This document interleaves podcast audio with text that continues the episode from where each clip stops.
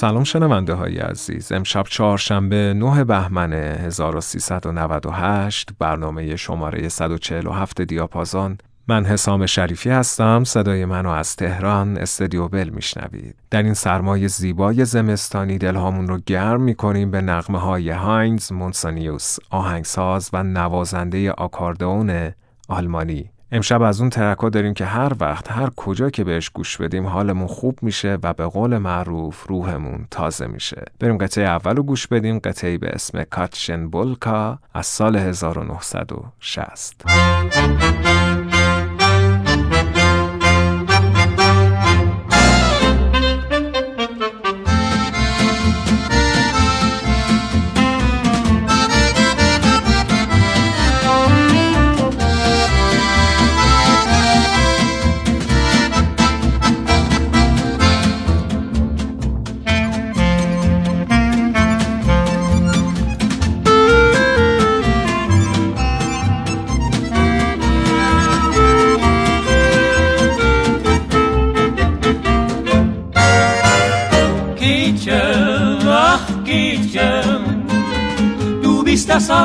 allerschönste Mädchen.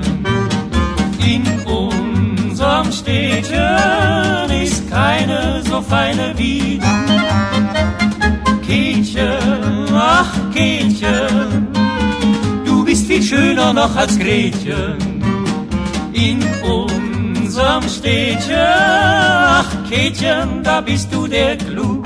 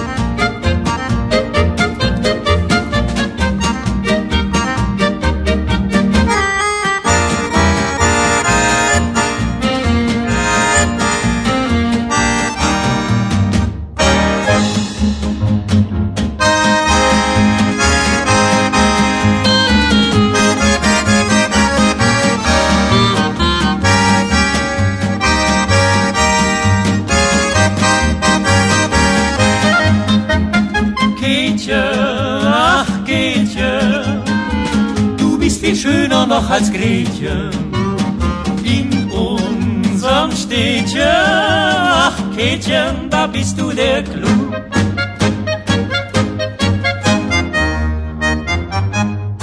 هاینز مونسون نیوس در سال 1910 در برلین به دنیا آمد.